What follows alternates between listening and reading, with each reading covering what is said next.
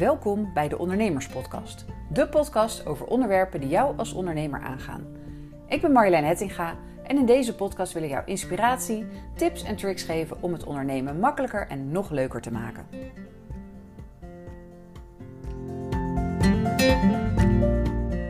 Vandaag is Anita Schimmel mijn gast in de Ondernemerspodcast. Zij heeft in de afgelopen 17 jaar meerdere succesvolle bedrijven gehad. Maar in 2015 stond haar wereld op zijn kop toen bij Anita borstkanker werd ontdekt. Ondernemer als ze is, knalde ze toen gewoon door tussen de chemobehandelingen in. De meeste van haar medewerkers wisten zelfs niet eens dat ze ziek was. Inmiddels is er juist heel open over en heeft haar ziekte ertoe geleid dat ze een nieuw bedrijf is gestart. Stichting Bratelle. Deze stichting ontwikkelt een BH voor vrouwen die last krijgen van borstoedeem na borstkanker. Dus eentje die helpt met dat borstoedeem, maar die er ook nog eens heel mooi uitziet. Vorig jaar heeft Anita haar vorige bedrijf verkocht om zich volledig te kunnen storten op de Stichting Bratelle. En dat doet ze ook weer op een zeer ondernemende manier. Daarom voor mij een goede reden om haar te interviewen voor de podcast. Anita is een heerlijke spraakwaterval, dus deze podcast vulde zich vrijwel vanzelf. Luister naar het verhaal van Anita Schimmel. Ja, hij loopt, de opname. Anita, wat fijn dat je vandaag te gast wilt zijn in de Ondernemerspodcast. Welkom. Dank je, Benner. Dank je wel voor de uitnodiging. Ja, graag gedaan. Ehm, het heet de Ondernemerspodcast. Dus mijn eerste vraag aan mijn gast is ook altijd: waarom ben je ooit ondernemer geworden? En dat ben jij al best wel een hele tijd, volgens mij. Ja, dat klopt. Uh, ik ben een uh, boerendochter. En eigenlijk wist ik al heel jong dat ik gewoon, uh, ja, mijn stip op de horizon was directeur worden. En mijn vader is ondernemer, hè, boer en een boerin. Dus ik vind dat ook echt ondernemers. En uh, dus van huis uit is het gewoon met de paplepel uh, ingegoten, zeg ik. mijn, allebei mijn broers hebben ook een eigen bedrijf. En mijn zus zit samen met haar man in een maatschap, in een boerenmaatschap. Dus het is ook wel iets wat ik van huis uit gewoon heb meegekregen echt mee eh, opgegroeid. En je wilde al heel vroeg directeur worden. Had je al een idee waarvan je directeur wilde worden? Nee, dat was blijkbaar gewoon een grote doel. Echt geen idee. Maar ik zag wel altijd zeg maar, kansen en mogelijkheden. En ik heb ook gewoon altijd gewerkt. Ik ben uh, vrij groot. En ik ben dus ook altijd wat ouder geschat. Dus toen ik 12 jaar was, toen paste ik al op. Op notabene kleine kindjes, vind ik achteraf als ik terugdenk, denk ik, de oudste was misschien zeven of acht jaar en ik was dus twaalf. En daar paste ik dan in het weekend op en dan ging ik vrijdag uit school naartoe en dan werd ik op zondagochtend teruggebracht. Dus ik bleef daar ook slapen.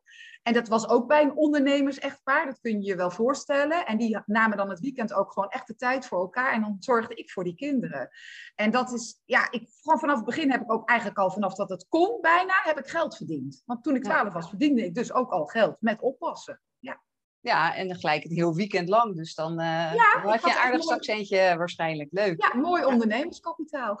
Ja, goed begin inderdaad. En uh, nou, je hebt meerdere bedrijven gehad. Je bent uh, begonnen met een bedrijf in de mobiele telefonie.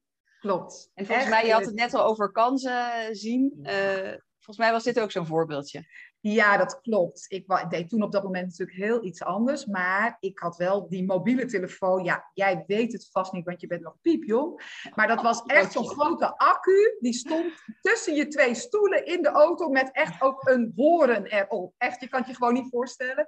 ik vond dat zo fascinerend. Dus toen een toenmalige directeur waar ik voor werkte, zei mijn vrouw begint uh, een eigen bedrijf. Zou jij dat niet samen met haar willen doen? Toen hebben wij kennis gemaakt en er was een klik. En ik vond, ik zag die kans, die mogelijk. Ik dacht, dit gaat het worden. Dit gaat zijn we worden, ja. Ja, en niemand wist wat een puk-en-pin code was. Dus uh, dat iedereen, ja, dat kan je nu echt niet meer voorstellen, maar dat was echt zo. En uh, nou ja, dat, dat, gingen wij doen. We gingen mensen helpen met hun mobiele telefoon. We konden kijken van hoeveel mensen hadden verbeld. En dan belden we ze op. En dan zeiden we, nou, u verbelt uh, iedere week voor uh, eh, 10 of 20 gulden, ik noem maar wat. als u nu een mooi abonnement afsluit, want u, uw belgedrag is al 30 of 40 gulden in, in de maand. Als u dat aanpast, uw belgedrag, krijgt u er ook, of uw abonnement, dan krijgt u er ook nog een mooi toestel bij. Kijk. geweldig. Ja, was echt super leuk om te doen. Dat hebben we drie jaar gedaan. Ja. Goed, er vroeg, vroeg ingesprongen in ieder geval. Ja. ja. En vanaf, uh, nou ja, daarna ging je weer heel wat anders doen. Uh, vertelde je me eigenlijk net in ons voorgesprekje. ja.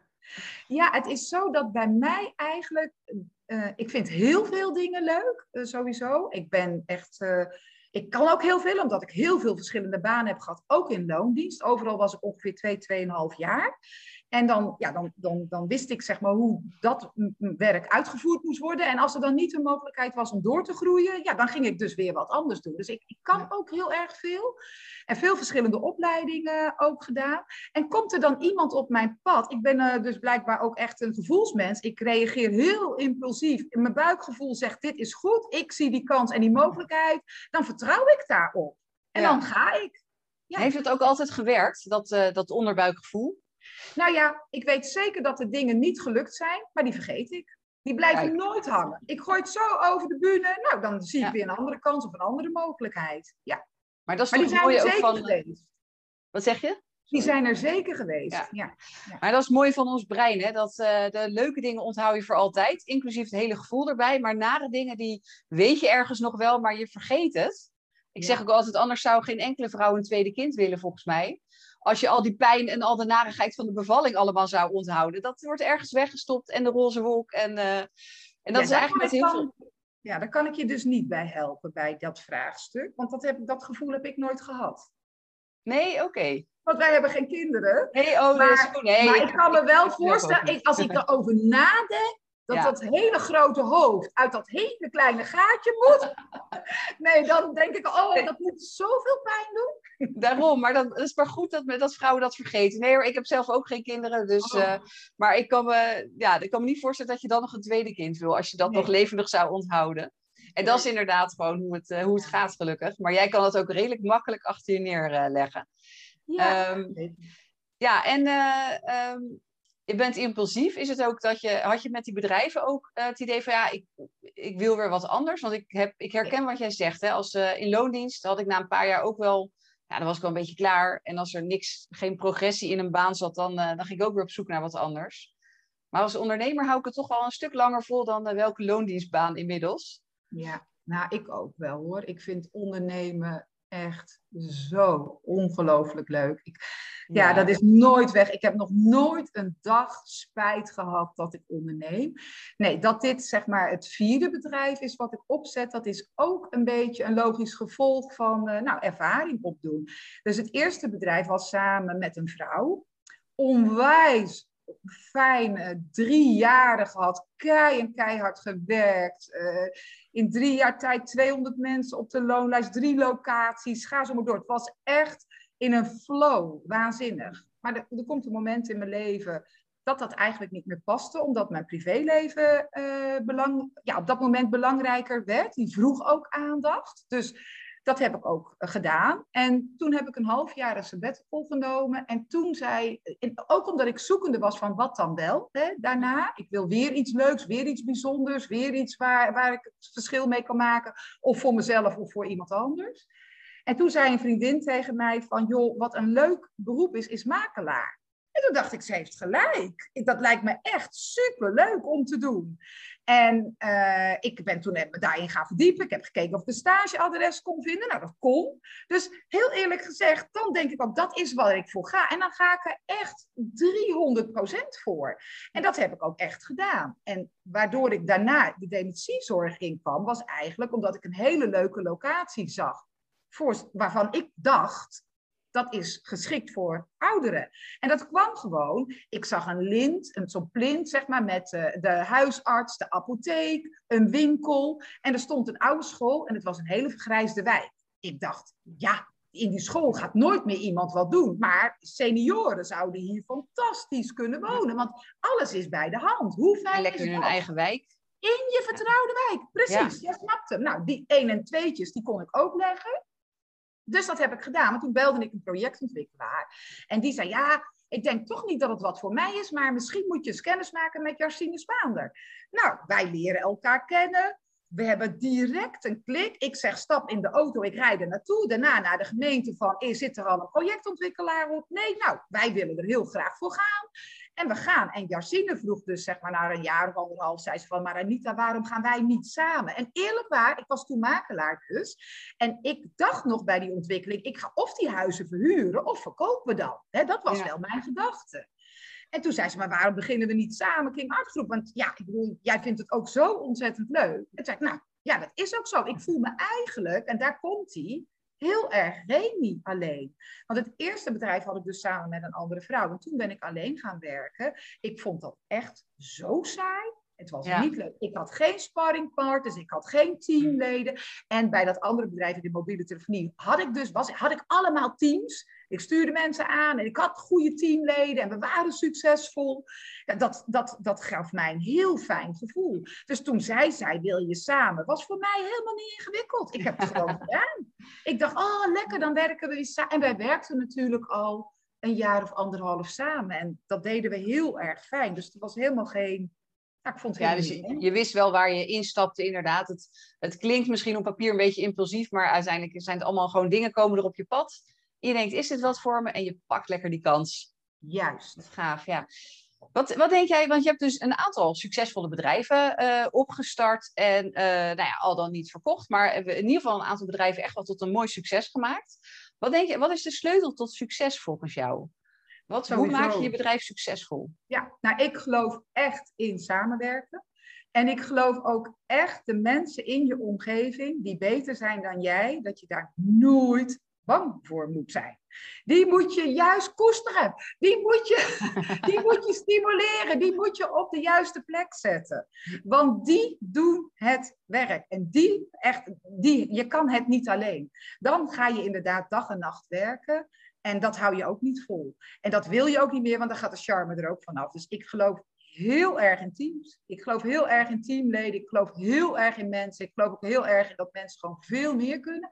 En ook wel absoluut in focus. Ik heb natuurlijk uh, Bratel, misschien is het goed dat ik daar dan even naartoe ga. In 2015 kreeg ik borstkanker en ik was toen initiatiefnemer en eigenaar samen met Jarsine Spaande van de King Arthur Groep. En um, toen kreeg ik dus borstkanker en als gevolg daarvan chronisch borstoedeem. En toen heb ik geroepen van er moet eigenlijk een BH voor mij komen, niet medisch eruit zien, maar gewoon zoals iedere vrouw. Want ik was 52. Ik zei ik kan wel 82 worden, dan zit ik nog 30 jaar met die afschuwelijke, vreselijke medische BH's. En uh, toen riep ik dat. En dat zei ik, dat ga ik doen, zei ik. Dus ik deed mee aan een ondernemersprijs. En die won ik ook in nou, Soest. Hoor jongens, niet denken dat het iets onwijs groots was. Nou ja, wel. Het was wel een prijs, toch? Absoluut. En je hebt hem mooi gewonnen. En, en 2500 euro. Dat was echt super gaaf. Maar het was niet te doen. Mijn focus lag bij King Arthur Group. Mijn hart, mijn alles lag bij de teamleden van King Arthur Group. Ik heb ook waanzinnige teamleden altijd om me heen gehad. En daar lag mijn focus. Het kwam er gewoon echt niet van. En toen in oktober vorig jaar, of eigenlijk al wat eerder daarvoor natuurlijk, want dit is een proces. Je stopt niet zomaar na twaalf jaar met een bedrijf. Echt niet. Dat is, daar gaat een, net zo, zeg ik altijd zoals dat je gaat scheiden. Voor de buitenwereld lijkt het altijd, oh, nou, ze gaan nu scheiden. We hebben ze nooit ruzie zien maken, toch?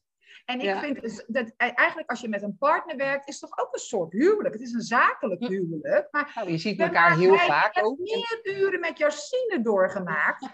Echt waar, dan met mijn eigen man.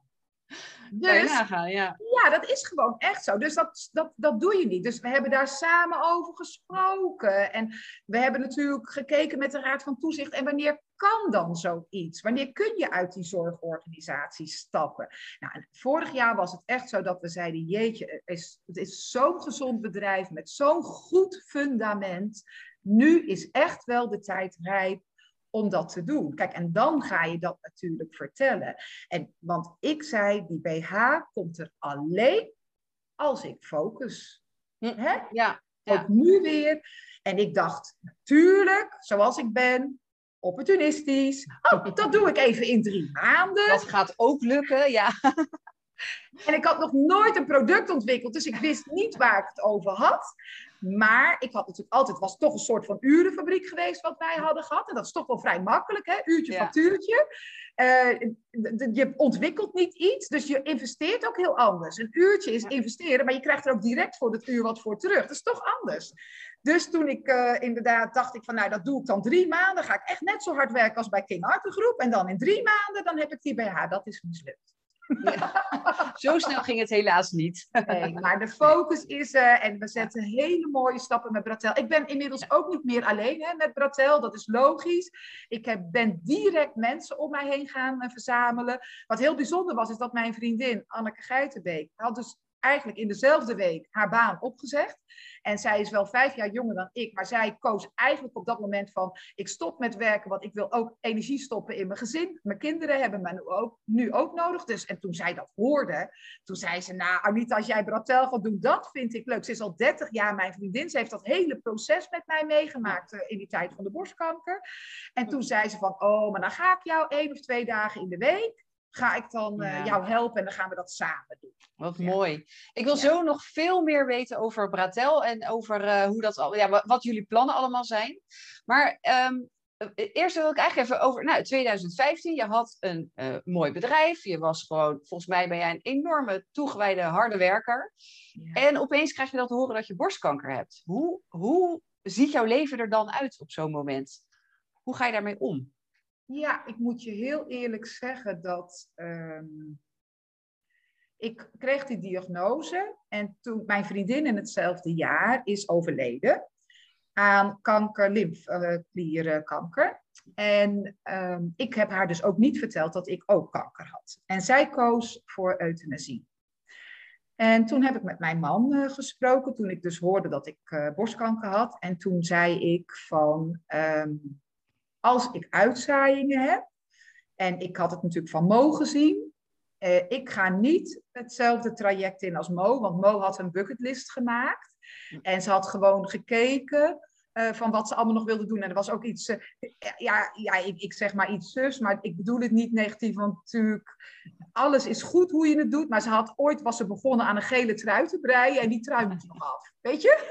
En jij denkt, is dat het belangrijkste op dit moment? Ja, die, ga je dus niet, die ga je dus niet meer dragen. Maar ze had, ze had allemaal dingen ze had een bucketlist. En ik, ik zei, ja, dat ga ik niet doen. Ik, en ik, ja, ik denk niet dat ik nog zo ziek wil worden dan. En toen zei hij, uh, schatje, wat jij wil.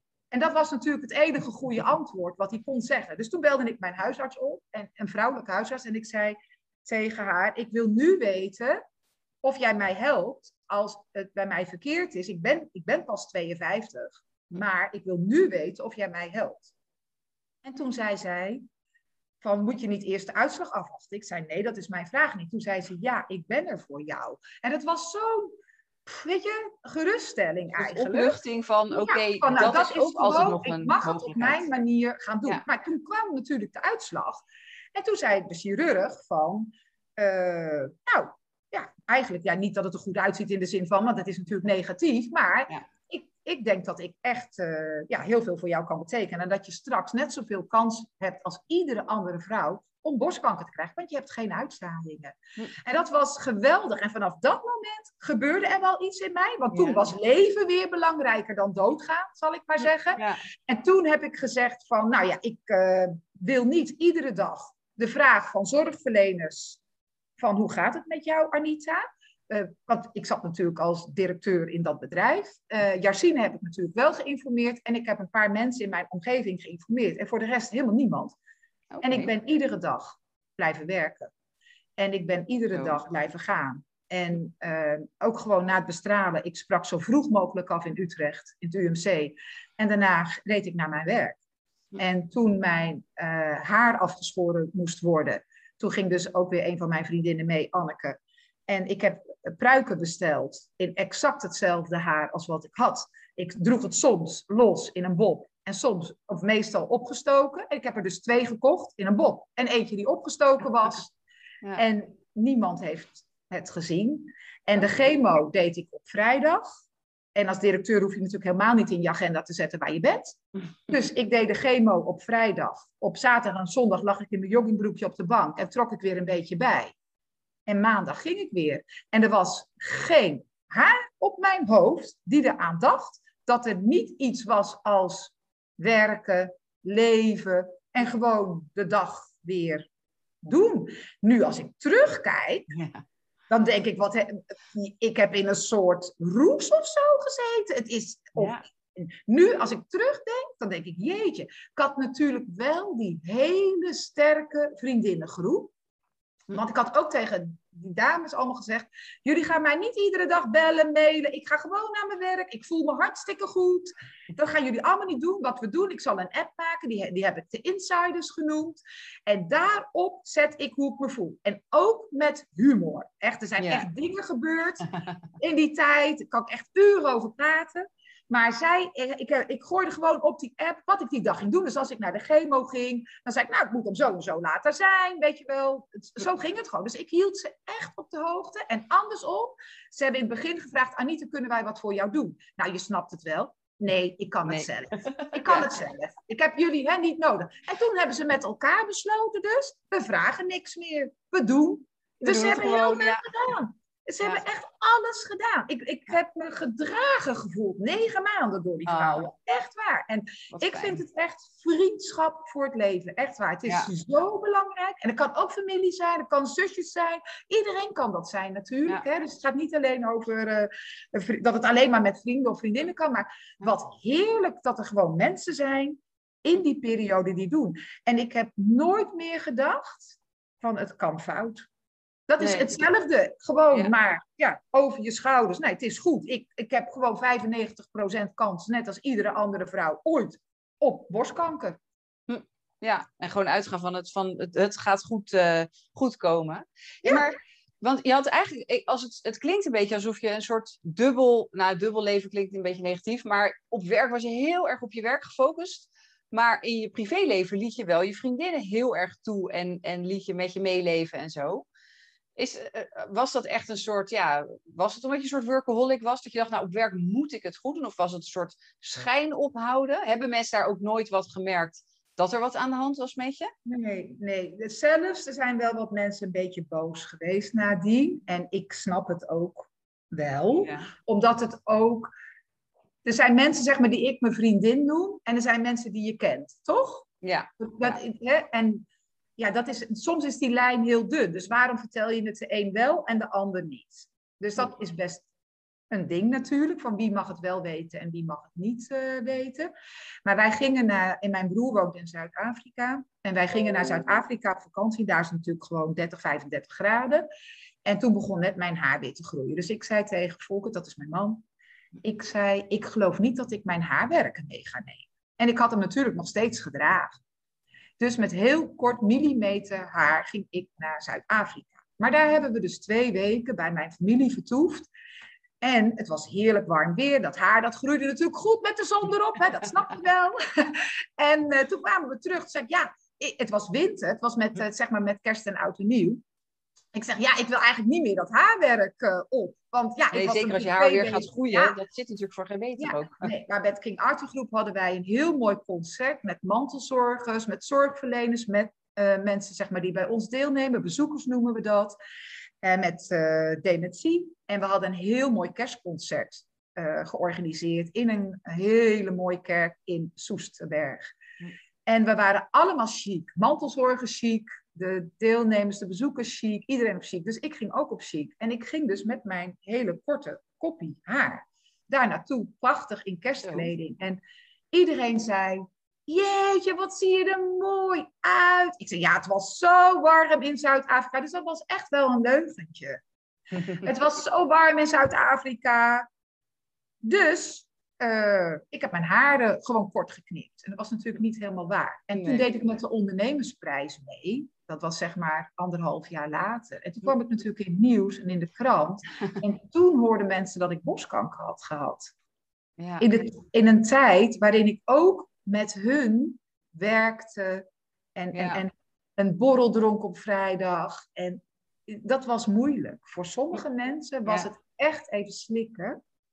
Maar ik heb ook voorstellen, inderdaad. Ja, ik ook. En dat toen ik ook. Maar voor mij, ik zei, volgens mij is iedere manier goed. Je moet daar op je eigen manier mee omgaan, inderdaad. Als je nou terugkijkt, als, er, als het nu zoiets weer zou gebeuren, zou je het dan weer op dezelfde manier aanpakken? Want inmiddels ben jij heel erg open over, over dat je borstkanker hebt gehad, maar ook alle gevolgen daarvan. Dus ja, zou je dat nu nog zo doen? Zeker. Ja. Nee. Ja, 100% zeker. Ik zou het weer zo doen. Ja. Ik, ik weet gewoon, de, één keer is de vraag echt wel heel fijn, hè? maar iedere dag. En ik zei ook, mantelzorgers moeten zich geen zorgen om mij maken. Zij hebben, uh, zij, zij hebben al zoveel zorgen voor hun partner met dementie. Ja. Weet je, dat, dat, ik wil dat niet. Ik wil het niet, ik wil niet dat een ander daar... Nou, echt, jij hebt altijd zulke goede woorden. Maar dat is precies... Nee, maar dat is het precies. Ik wil mensen daar niet mee belasten, weet je. Dat is, en ik voelde me ook echt oprecht goed, hè. Ik, er zijn mensen die zijn enorm ziek van chemo. Er zijn mensen die zijn nog twee, drie, vier jaar na een behandeling, zijn die nog vermoeid. Ik onderschat dat niet. Ik had het niet, weet je? Het is gewoon het dus- geluk dat jij daar, ja. dat bij jou minder, ja, minder heftig was misschien dan bij anderen. Ja, precies. Ja. En jouw ziekte heeft tot wel iets heel moois geleid natuurlijk. Want daar is uiteindelijk, eh, nou, je noemde het net al, de Stichting Bratelle uit uh, ontstaan. Ja. Um, kan je even in het kort vertellen wat jullie doen en uh, ja, waarom je eigenlijk daartoe, want je hebt zelfs je, uh, nou, je, je aandeel in het vorige bedrijf heb je verkocht en uh, je bent nu fulltime, zet jij je in voor deze stichting. Dus ja. Kan je ja. vertellen hoe je daar toe gekomen bent en wat jullie precies doen? Ja, nou, het is zo dat als gevolg van die behandeling kun je ontwikkelt iedereen eigenlijk borstvoeding. Dus dat is een soort, ik noem het maar even simpel mondvocht. Dat weet je wel, je hebt een, eh, een, een kneuzing, dan heb je ook vaak mondvocht. Maar het lichaam, het lymfestelsel, die pakt dat gewoon weer op. Dus in, in het eerste jaar kan je niet spreken over chronisch borstvoeding. Dan heb je borstvoeding. Maar bij mij is dat nooit helemaal weggegaan. Het werd chronisch. Dus dat is iedere dag heb je daar een verharde borst, dat doet pijn. Ik moest drie keer in de week naar de oedeemtherapeut, die masseerde het dan weer weg. Nou, dat is eigenlijk een aanslag op je leven. Voor iemand die zo zelfstandig is als ik, is dat gewoon echt een hel. Dat kan ik heel makkelijk gaat zeggen. Gaat het niet meer over? ik kon dat niet opbrengen. En de, en de oedeemtherapeut, die zei tegen mij, natuurlijk, je moet bewegen. Bewegen is heel goed hoor, als je oedeem hebt. Maar er zit natuurlijk een verschil tussen bewegen en topsportbedrijf. Nou, ik, je snapt wel welke kant ik zat. En dan was ik op maandagochtend bij haar geweest. En op maandagavond ging ik naar de sportschool en ging spinnen. En dinsdagochtend was het er driedubbel en dwars terug. En op een bepaald moment zei zij tegen mij... Het, het spijt me, Anita. Ik, ik zou eigenlijk wel willen stoppen met het behandelen. Want jij luistert zo ontzettend slecht naar je lijf. Uh, er is nog één mogelijkheid er, zijn, uh, er is materiaal dat wordt uh, gebruikt uh, bij oedeem, bij armen en bij benen. En absoluut niet bij de borst. Een borstpartij kan je niet zwachtelen, kan je niet inbinden. Kijk maar of het werkt. En dat heb ik gedaan. En ik voelde eigenlijk na één dag al dat dat goed werkte. Dus ik kwam bij mijn jaarlijkse controle bij mijn arts in het ziekenhuis. En die zei, maar wat, doe je dan? Want eigenlijk, ja, oedeem kan eigenlijk toch niet weg. het is toch, ja, je hebt dat nu eenmaal al een aantal jaren, weet je, daar kan er niet zomaar van af. Dus toen vertelde ik hem dat. En toen zei hij, nou, dit mag je echt niet voor jezelf alleen houden. Dit moet jij gaan delen. En toen zei ik, nou, dat ga ik doen. Dus toen heb ik inderdaad gezegd, nou, we hebben met elkaar gedacht, met Jarsine ook samen, gewoon bedacht van, hoe gaan we het dan noemen? Nou, het gaat een bratel van bra is van een BH. De bretel houdt je broek op en een bratel je borsten. Nou, ja. dus dat hebben we gedaan. En ik ben aan een ondernemersprijs mee gaan doen. En ja, toen ging het gewoon eigenlijk lopen. En, maar ja, daar heb je niet direct de tijd om, om, om ja, daar echt gewoon een professioneel bedrijf... Eigenlijk snap je ook nog niet zo goed wat er allemaal bij komt kijken, hoor. Om bij zo'n product te ontwikkelen. Ja, want jij, de, de, de stof, zeg maar, of het materiaal, dat bestond al. Maar dat... Ja, maar dat was dus niet geschikt voor oedeem uh, uh, in de borstpartij, maar ook eigenlijk niet voor langdurig gebruik. Dus je kan er geen BH van maken. Okay. Want na een keer of drie, vier, dat het bijvoorbeeld uh, om een been heen gezwachteld is, gooi je het weg. Je kan het wassen, maar daarna gooi je het weg, want dan neemt het af in kracht. En als je het bijvoorbeeld ja. aan de buitenlucht toonde, dan verkleurde het.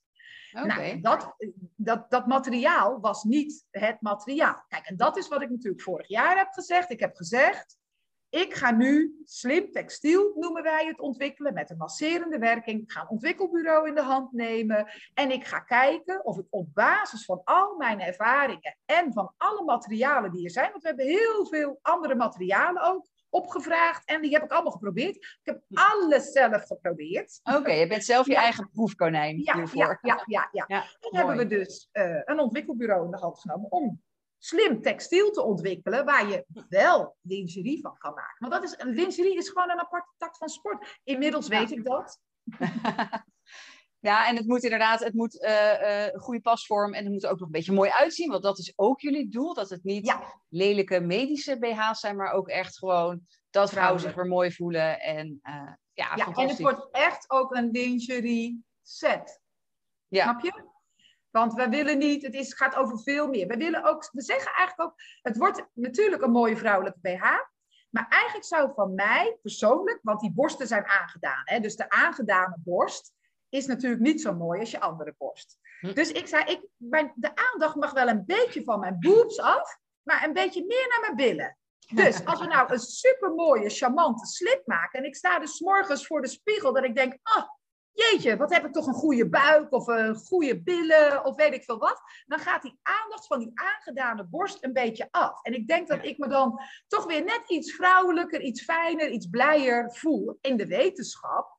Dat ik dus die BH draag, die ook de werking heeft, die het moet hebben, die mij helpt om iets minder bezoeken aan een oedeemtherapeut te brengen dan nodig, dan in eerste instantie nodig was. Ja, nou en ik kan me ook voorstellen dat het, als je altijd maar pijn hebt, op een gegeven moment ben je genezen van borstkanker, maar je wordt er ook nog steeds aan herinnerd, doordat je er elke keer nog steeds last van hebt. En dat is, natuurlijk ook mooi dat je het hiermee wat nou, in ieder geval kan verzachten. het zal nooit waarschijnlijk helemaal weggaan, maar... Uh, Jawel. Ik, ja, voor mij wel hoor. Ik, ik heb ook geaccepteerd dat, dat ik littekens heb, zeg maar. Het is, hm. is, ook wie ik ben, toch? En dat, dat, hoort er ook bij. Maar om nu te zeggen, kijk, ik ben wel ja, ik ga niet zeggen mooie vrouw. Hoe zeg ik dat? Ik vind kleding belangrijk en hoe ik eruit zie. Ik weet niet hoe ik dat moet uitleggen. Maar ik vind het wel, daar haal ik wel zelfvertrouwen uit. Hoe ja, ik dat hebben veel vrouwen toch, neem ik aan. Dat uh, ja, wil allemaal een beetje leuk uitzien en een beetje charmant voor de dag komen, toch? Precies. En dat doe je niet in een medische BH. Serieus. En dan is het ook nog geen lingerie set, dan is het een medische BH. En dan draag je dan natuurlijk, ga je er ook een stomme, witte, zwarte, grote tentonderbroek bij doen. Ja, dat heeft geen zin meer om daar je best op te doen dan. Nee, precies. Ik snap niet waarom, maar dat doe je, dat doe je dan. Dan wordt het dan nog erger. Ja. Ja, nee, dus jullie zorgen voor het hele pakket. Echt fantastisch. En wat ik ook zo leuk vind, is dat uh, dit kost uiteraard, dat begrijpt iedereen, het kost gewoon heel veel geld om zoiets te ontwikkelen. Uh, nou ja, je dacht ook in drie maanden klaar zijn. Het, het traject duurt iets langer. Um, maar jullie vragen niet alleen maar donaties, maar jullie hebben daar een heel mooi systeem voor bedacht. En dat heet de With Love cadeauwinkel. Ja. Uh, en dat, ik vind het zo gaaf omdat het op meerdere... Je, je haalt geld op voor Bratel en om, om deze mooie nieuwe BH te ontwikkelen. Het is een cadeauwinkel voor cadeautjes die jij kan uh, kopen voor iemand met borstkanker. Dus je uh, vriendin, zus, buurvrouw, noem maar op. Um, dus je hebt ook als, nou ja, de, de, degene om uh, de, uh, ja, de patiënt heen, zeg maar, dan heb je ook iets wat je kan doen. Want waarschijnlijk voel je heel erg nutteloos. Dus hoe zijn jullie op dit idee gekomen? Ja, het is mijn ervaring. Ik heb me echt negen maanden gedragen gevoeld door mijn vriendinnen. Die gaven mij allerhande cadeautjes. Gewoon heel simpel als ik in de app had gezet. En de 21ste keer dat ik uh, bestraald werd, zag ik dat mijn borst ging zwart blakeren. En toen moest ik nog vier of vijf keer. Dus je kan je voorstellen dat je echt denkt, nou, na vijf keer valt hij er wel vanaf. Want dan is het zo zwart geblakerd. Maar dat had ik op die app natuurlijk weer, uh, ja, met een beetje zwartgallige humor, had ik dat natuurlijk weer gepost. En dan kwam dus Duke diezelfde dag, bij wijze van spreken, bij mij op bezoek. Zegt ze, hier heb je arganolie. Doe maar oh. op je borst. Dat werkt zo ontzettend goed. Hm. En ik geloof dat zij die ervaring weer had van een schoonzus van haar. Zo ontzettend lief. En het werd weer geregeld. En zo ben ik het hele traject door verwend. Eh, toen ik mijn eerste chemo in moest, toen kreeg ik een Roy Donders huispak cadeau om, dat, om, om te dragen tijdens die chemo. Eh, die, die vrouwen die hebben mij iedere keer opgebeurd. Dat, dat was echt ja, waanzinnig wat die allemaal bedachten. En dat bedachten ze iedere keer als ik iets had gezegd. Hè? Dus als ik had gezegd, het, mijn, mijn, nagels vallen eraf. Dan hadden ze van die uh, handschoenen met van die nepnagels... die je dan in een uh, verkleedwinkel kan kopen. dan heb je toch nog een beetje het gevoel dat je wel mooie handen hebt. Nou, ze verzonnen iedere keer wat. En de ene keer was het met een knipoog en de andere keer was het serieus. En daar, toen zeiden wij van, zo'n vriendinnenprogramma... of familie- en vriendenprogramma Dat gun je echt iedere vrouw. En ik vind, het gaat nog verder. Het gaat niet alleen over borstkanker. Het gaat over iedereen in je omgeving. Als je echt het lastig vindt om te praten over kanker of over een andere ziekte die mensen hebben. Je wil iets betekenen, je wil iets doen, maar je weet niet hoe.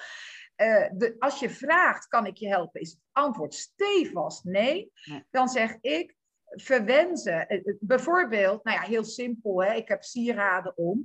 Uh, alles zit bij mij in verhaal. Een klavertje vier is van dus vier vriendinnetjes. Snap je? Mooi, ja. Voor een ander is het gewoon een klavertje vier. Maar voor mij is het echt puur geluk. Het is echt puur geluk. En zo met die winkel, in die winkel zijn heel veel kettingjes en armbandjes waar hartjes op zitten. Uh, nou ja, er zit van alles in. Er staat ook bloempotten in, er staan ook lampen in. En waarom? Omdat de winkeliers dragen het initiatief een warm hart. En dat zou kunnen zijn omdat ze in hun eigen omgeving ermee te maken hebben gehad. Uh, maar ook gewoon omdat ze het een mooi doel vinden. En die zeggen gewoon, het kost net zoveel als dat je het rechtstreeks koopt bij de juwelier. Alleen zij staan echt een substantieel bedrag. En dat gaat naar de stichting. En, Ja, van die, en daarvan ontwikkelen wij dus eh, de Bratelle BH. Dus die fundraising, zal ik maar zeggen, die donatie is heel belangrijk. Maar dit is natuurlijk een podcast over ondernemen. En wat ik echt wil benadrukken is, is dat wij een gezonde business case willen. En we willen echt ondernemen. Alleen als wij nu al onze uren zouden rekenen en alle investeringskosten zouden moeten betalen, dan moet dat ook straks, als de BH er is, eerst terugverdiend worden. Dat snapt ook iedere ondernemer Ja. hier. Maar als dat niet zo is, als wij het niet terug hoeven te betalen, en wij hebben onze uren hoeven wij ook niet te betalen, dan kunnen wij op dat moment beginnen. Dus kunnen we een gezonde business case maken. We maken een BH. Wat zijn de productiekosten? Je moet wat voor innovatie en ontwikkeling reserveren. Eh, nou, wat dan ook. Normaal. We gaan niet rijk worden over de rug van vrouwen met borstkanker. En de winkel draagt daar gewoon aan bij. En dat is gewoon het, het idee achter, zeg maar, eh, dat programma, dat winkelprogramma. Ja. Nee, want wat jullie inderdaad nu, eh, jullie werken met vier vrouwen aan deze stichting. En eh, dat doen jullie nu allemaal op vrijwillige basis. Dat vind ik Ja. ook zo mooi. Eh, jij hebt er zelfs nou, je vorige bedrijf voor, voor verkocht. En om je gewoon fulltime hier op te storten. Maar je hebt daarmee ook een aantal nou, vriendinnen of mensen die je nog niet kenden om je heen verzameld. Die ook allemaal hun tijd er nu vrijwillig insteken. Eh, in de, de, de, ja, de ontwikkelfase, zeg maar. Maar uiteindelijk inderdaad, jij bent ook ondernemer in hart en nieren. Dus uiteindelijk ga je dit ook weer als een onderneming aanvliegen.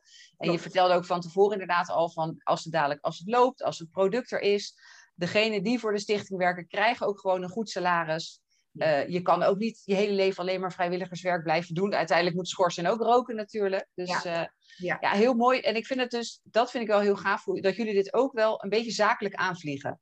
Dus we gaan niet alleen maar ons handje ophouden en geld vragen. Nee, we bedenken een systeem waarbij mensen ook iets terugkrijgen voor hun donatie.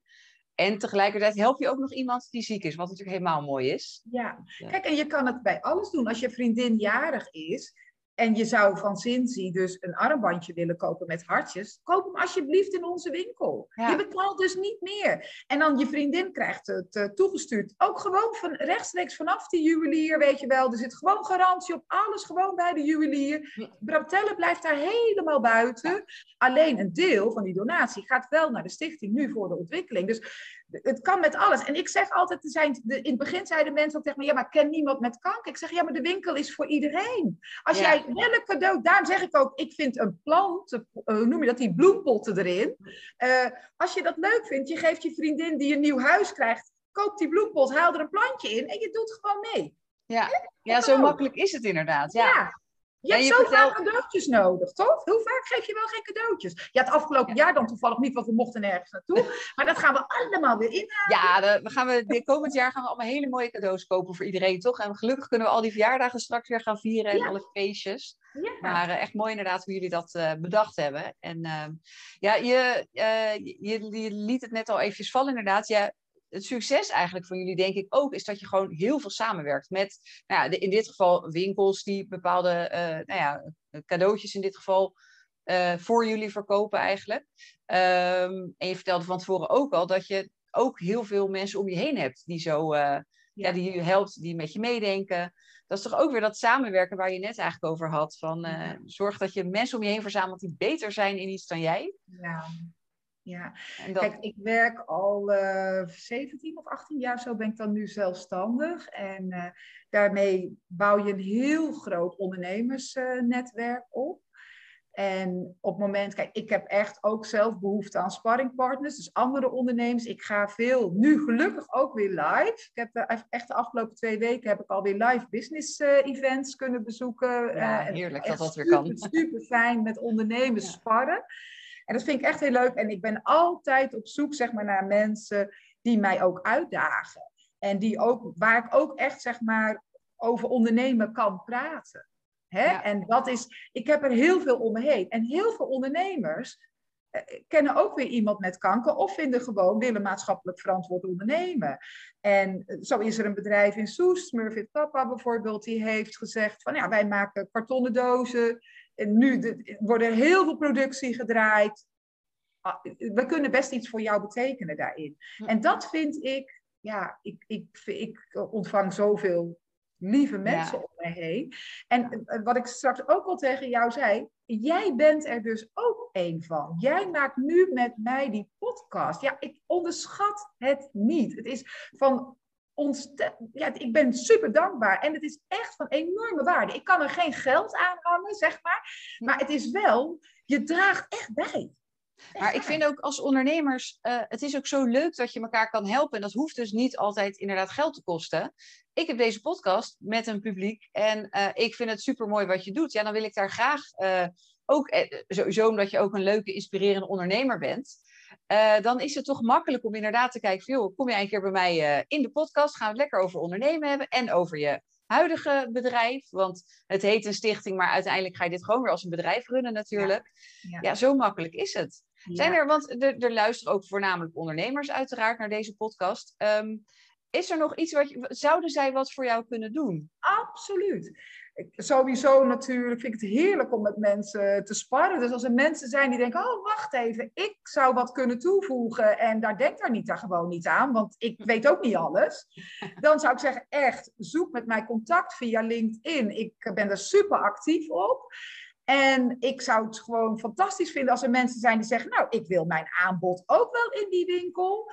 Uh, en dan draag ik daar ook een deel van af. Nou, is dat te gek? Prima. Als je het op een andere manier wil doen door er een keer over te praten of door het te noemen, dan ben ik al tevreden. Dat, dat vind ik al fantastisch. Als jij op een verjaardag zit en je vertelt over de stichting en over Bratel en waarom dat is ontstaan, dan doe je al goed. Het is gewoon spreiden nieuws. Iedereen die het verkondigt, daar word ik blij van. Ja, en als mensen meer willen doen, ja, graag. Het heet niet voor niks ook uh, natuurlijk de Army of Women. Maar uh, ja, mannen, kom op. Jullie hebben dan misschien een vrouw of kennis. Of je vriendin of ja, je geliefde heeft een vriendin die het heeft. Je maakt het ook van dichtbij mee. Uh, het, het, iedereen kan wat betekenen, daar ben ik van overtuigd. Het kan alles zijn. Ja. En ik, ik las laatst een keer, denk ik, bij jou op social media, dat één op de zeven vrouwen krijgt borstkanker. Dus het kan bijna niet anders dan dat wij allemaal wel iemand kennen in onze omgeving die dat heeft of die het gaat krijgen. Ja, ja. Is, en, is echt zo. Dat is echt heel erg, maar dat is waar. Het is gelukkig ook wel zo dat heel veel het overleven. Hè? Dat is ook echt wel sterk verbeterd. En dat is natuurlijk ook super fijn om, uh, om te horen. Maar goed, er zijn ook nog steeds. Ik heb begrepen dat er toch jaarlijks ook 3000 mensen aan borstkanker overlijden. Dus, en er worden 17.000 mensen jaarlijks mee gediagnosticeerd. Dus ja, ja, dat is veel hoor.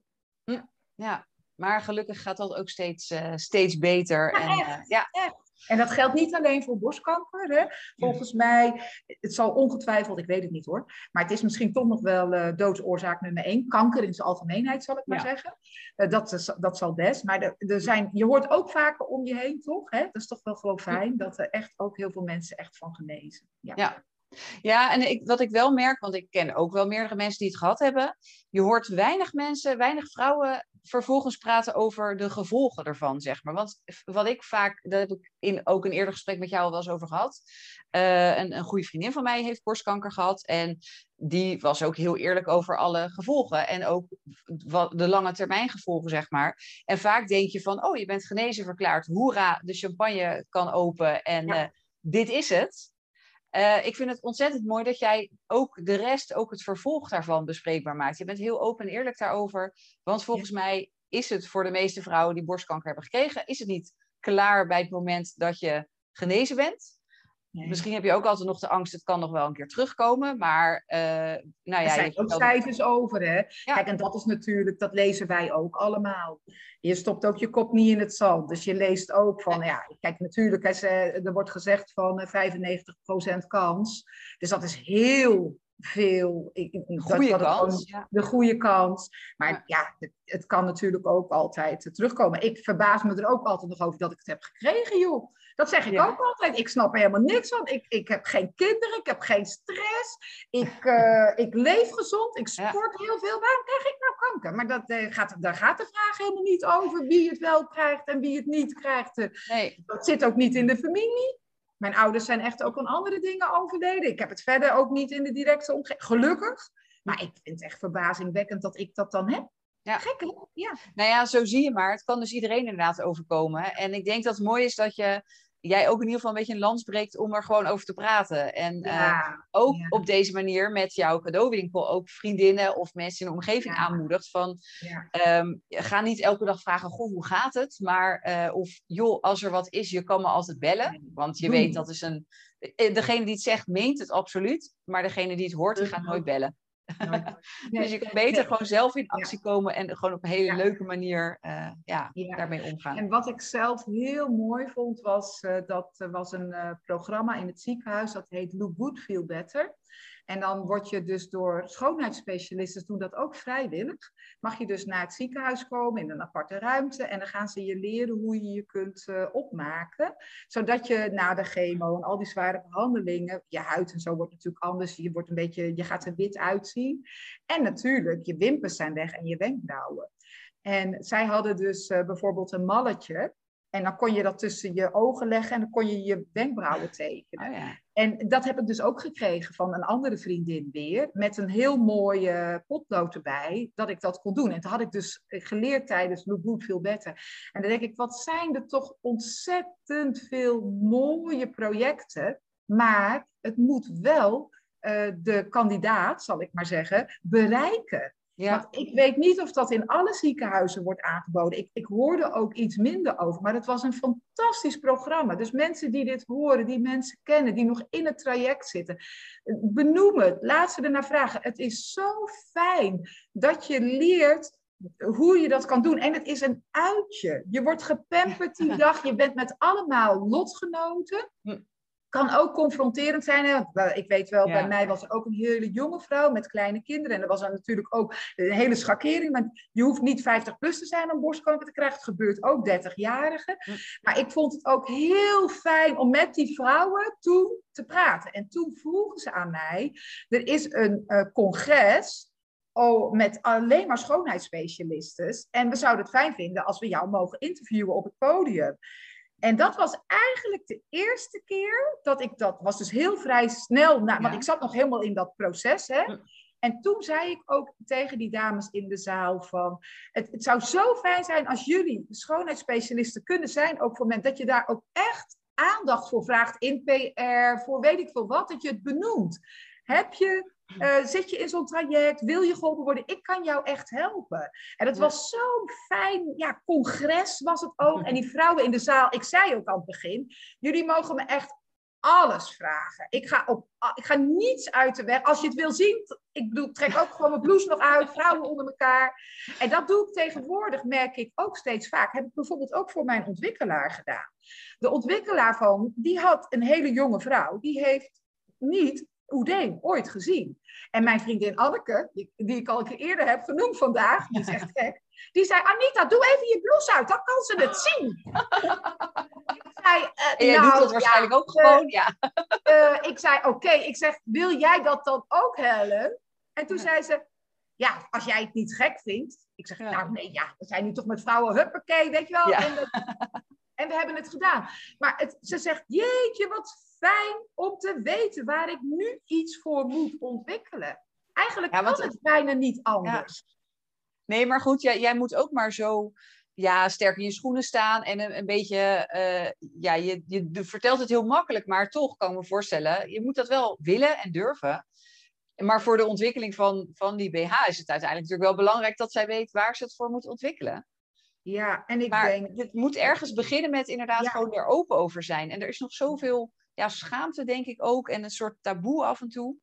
Uh, daar kunnen we alleen maar ja, met z'n allen gewoon maar als een normaal onderwerp ook uh, behandelen. Ja, en ik, nu zeg ik bijvoorbeeld, was ik dus gisteravond bij dat netwerk, en zit ik met mannen aan tafel en ik vertel natuurlijk wat ik doe. Wat doe jij voor bedrijf? Wat is Bratel? En dan zegt echt waar, bijna iedereen zegt, ik heb die ervaring. Het is precies wat jij net zei. Ja. En uh, ja, mijn schoonmoeder heeft gehad. Ik zeg, en hoe gaat het nu met haar? Ja, goed. Ik zeg, en heeft zij last van OD? Ja, dat weet ik eigenlijk niet. Hm. Ik zei, hoe mooi zou het zijn als jij toch gewoon morgen haar ziet of overmorgen en zegt, goh man, hoe gaat het met je? En ik heb iemand ontmoet en die heeft oedeem. En borstoedeem. En weet je wat dat is? En heb jij er last van? Toen zegt hij, nou, ze heeft altijd wel last van een dikke arm. Ik zeg, nou, dan is de kans dat zij ja. borstoedeem heeft niet zo heel erg klein. Hè? Dus Ja. het is wel vrij groot eigenlijk. Ja. Dus dat het voortkomt uit de borstoperatie. Ik zeg, hoeft natuurlijk niet, want er gebeuren meer. Je kan ook op andere soorten natuurlijk eh oedeem hebben. Hè. Er is ook lymfoedeem en er is lipoedeem. Er bestaat van alles. Dus ik zei, maar het is wel misschien ook fijn om weer eens het gesprek gewoon te openen. Want ze heeft wel kanker gehad. En we, we, wij zwijgen. Toch? Maar kan je nagaan inderdaad, zo, iemand staat best wel heel dichtbij. Uh, de, de schoonmoeder, die zie je over het algemeen best regelmatig.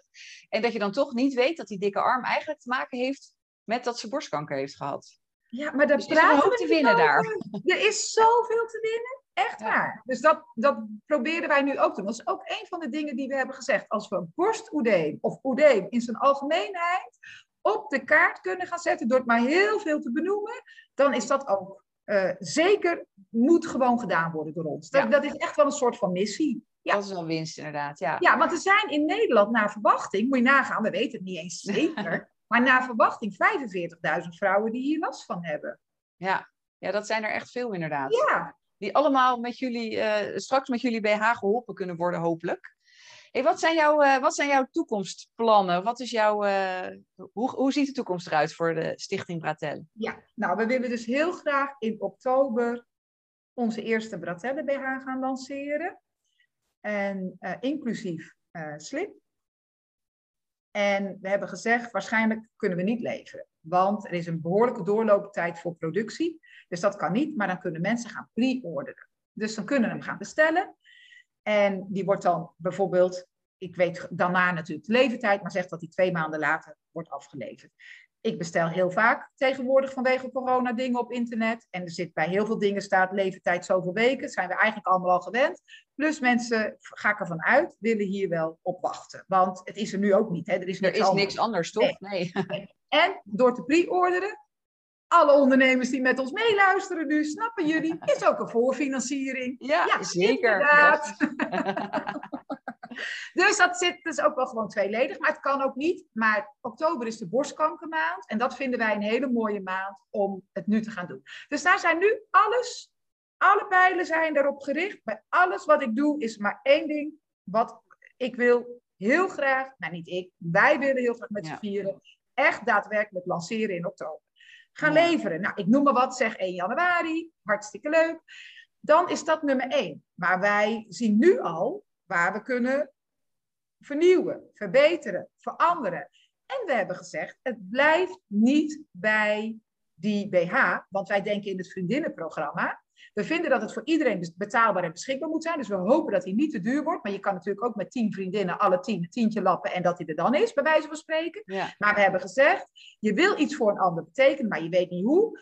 Je weet dat ze die Oudeen BH koopt. We gaan ook een leuke pyjamabroek verkopen die erbij past. Weet je, het moet Ja. een mooi vrienden- en vriendinnenprogramma worden. Dat je eens wat vaker, als je iets voor de wilt doen, ook in het eerste jaar daarna, of in het tweede of het derde jaar daarna, dat je eens wat vaker dat gesprek met elkaar kan voeren. Om het levendig te houden. En dat mag er ook zijn. Ze mag ook gewoon zo nu en dan nog even zeggen van, eigenlijk is het best pittig. En ik heb het toevallig kort geleden in een interview gezegd eh, in het AD.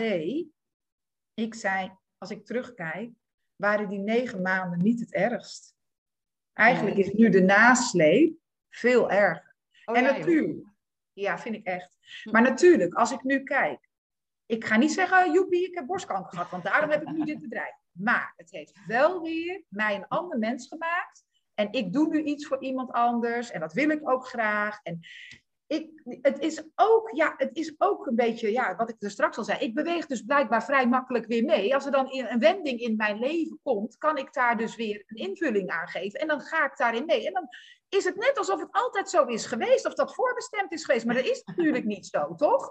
Maar het- zo zit ik wel een beetje in, Ja. in de wedstrijd, blijkbaar steeds. En dat maakt het wel, ja, ik vind het nu gewoon super gaaf om natuurlijk weer van Bratel een groot succes te maken. Samen met Mariette, met Anneke, met Jolanda, dat we met elkaar heel veel vrouwen kunnen gaan helpen. Maar ook heel veel vriendinnen, heel veel partners, die dan iets kunnen betekenen. En het aller, allermooiste kers op de taart is als we hem kunnen gaan maken van duurzaam gaar. En dat is de volgende dat we hebben gezegd. Als het eerst zou kunnen, zouden we het gelijk doen. Maar dat wordt een kort dag, want we zitten al, eh, we, we, willen al nu al beginnen. We willen al starten met onderzoeken van waar kan dat mee. Want hoe mooi is het, want in de fashion-industrie wordt toch veel kankerverwekkende stoffen nog steeds. Met fashion hè, wordt dat nog Ja. echt eh, gebruikt. Nou, dat willen we eigenlijk niet. Wij willen eigenlijk niet dat het met kankerverwekkende stoffen eh, wordt gemaakt. En wat we dan nu wel, de eerste, is wel recyclebaar. Dus dat is al een belangrijke, dat doen we wel. Maar dat is niet gemaakt van duurzaam gaar. Nee, Maar dat is goed, de volgende stap. mooie Ja, volgende dus- stap inderdaad. Ja. Zoveel plannen. ja. Voorlopig ben jij hier nog wel wat jaartjes zoet mee, denk ik Ja. zo. Ja, zeker. Ja, heel mooi.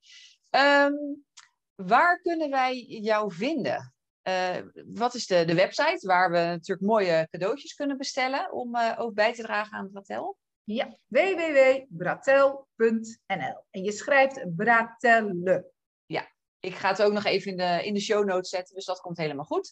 En waar kunnen mensen jou persoonlijk vinden? Of eh, je Op mijn, mobiele, op mijn mobiele nummer, op info.bratel.nl. Natuurlijk op LinkedIn. Eh, Allemaal. Instagram en op LinkedIn staan ook alle contactgegevens. Zoals je bij LinkedIn bij een connectie of zo, er staat ergens ook geloof ik contactgegevens. Het staat er allemaal op. Zet ik allemaal in de show notes. Dan, eh, dan kunnen mensen ook lekker met je linken. En misschien hebben ze nog mooie ideeën hoe ze hieraan eh, bij kunnen dragen. En dan eh, hoor jij Ja, dat als ook ze wat verzinnen, hè? echt Ja. verzinnen, dat ze denken dat kan beter, dat, of ze vergeet iets, of oh, dat is ook leuk. Echt mensen benader me. Ik sta Ja, jij staat daarvoor open. open. Ja. Super. Ja. Anita, ik vond het echt superleuk om met jou deze podcast op te nemen. Ehm, ik eh, hoop dat jullie inderdaad in oktober die mooie eerste BH kunnen lanceren. En dat daar zoveel vrouwen echt enorm blij van gaan worden. Eh, en tot die tijd dat iedereen gewoon lekker heel veel cadeautjes gaat bestellen bij jullie. Of het nou voor vrouwen met borstkanker is. Of gewoon voor deze podcast host. Mag ook allemaal. Hint, hint. Want er staan namelijk hele leuke dingen op jullie Ja. website. Maar vooral dat iedereen eventjes nog een serieuze noot, maar dat iedereen hier gewoon lekker aan gaat bijdragen. En ook vooral het gesprek op gang houdt. Want ik denk dat dat ook heel belangrijk is. Ehm, het is niet iets om je voor te schamen. Het is, ook, het is een moeilijk gesprek misschien, maar je kan het beste maar gewoon het wel doen, denk ik dan. En eh, Ja. jij draagt daar, in ieder geval jullie met jullie stichting, dragen daar heel mooi aan bij. Ja. En eh, nou ja, ik wil je heel erg bedanken voor je tijd en voor je mooie verhaal vooral. Ja, jij echt ontzettend bedankt voor deze kans natuurlijk. Echt geweldig. En iedereen die luistert, echt bij voorbaat al bedankt. Want praat erover met wie dan ook, dat jullie hiernaar geluisterd hebben. Dan dat doe je al goed. Ja. Nou, graag gedaan. En voor de luisteraars, eh, graag tot de volgende podcast. Dit was de Ondernemerspodcast. Bedankt voor het luisteren. Ik hoop dat ik je heb geïnspireerd om het ondernemen makkelijker en nog leuker te maken. In dat geval zou je me een groot plezier doen als je een review wilt achterlaten. Zo kan de Ondernemerspodcast nog makkelijker gevonden worden. En vergeet niet je te abonneren, zodat je nooit meer een aflevering hoeft te missen.